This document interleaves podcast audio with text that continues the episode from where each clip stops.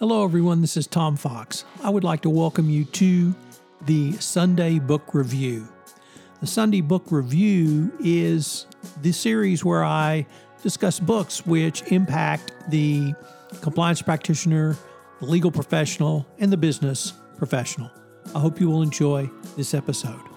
The Sunday Book Review is a production of the Compliance Podcast Network. First, a quick word from our sponsor.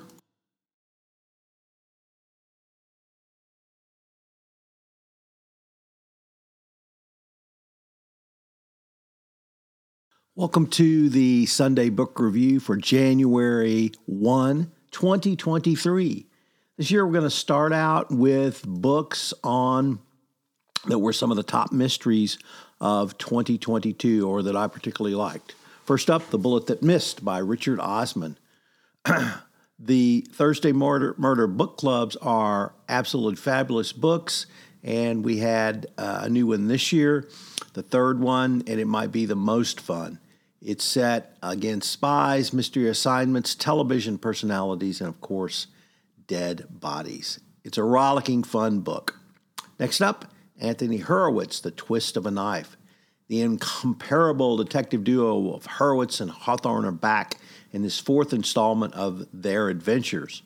In this installment, Horowitz himself is the main suspect in a murder, and Hawthorne is the only one who can exonerate him. The interplay between these two is to a lot of fun, and I know you'll enjoy it. Next up, The Appeal by Janice Hallett. This would be a great mystery whether or not it featured a community theater group, but that only makes to the added drama for The Appeal and makes it into a great caper. Told in emails, announcements, and other text, The Appeal has a charming meta setup with two law students having been assigned to analyze the documents. If you misinterpret them, the wrong person might go to prison for a long time. Next up, The Woman in the Library by Sulari Gentill, the author of the delightful Rowland Sinclair books. This meta mystery walks the line between literary experiment and a gripping murder. Freddie Kincaid, an Australian writer, hears a woman scream and is inspired to write and in, about it and investigate it. And the story goes from there.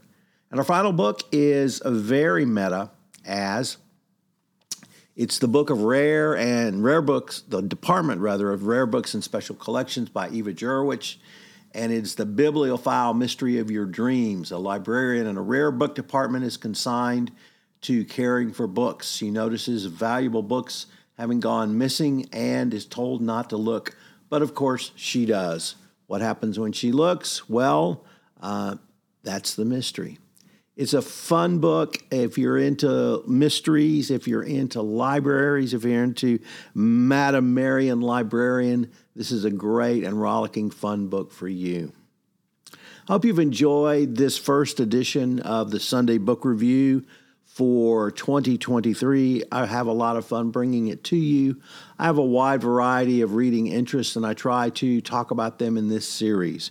If there are any suggestions that you might have of books you would like uh, to hear about, please send them to me. You can contact me through uh, the website, Compliance Podcast Network, or directly by email at tfox at tfoxlaw.com. I'm Tom Fox.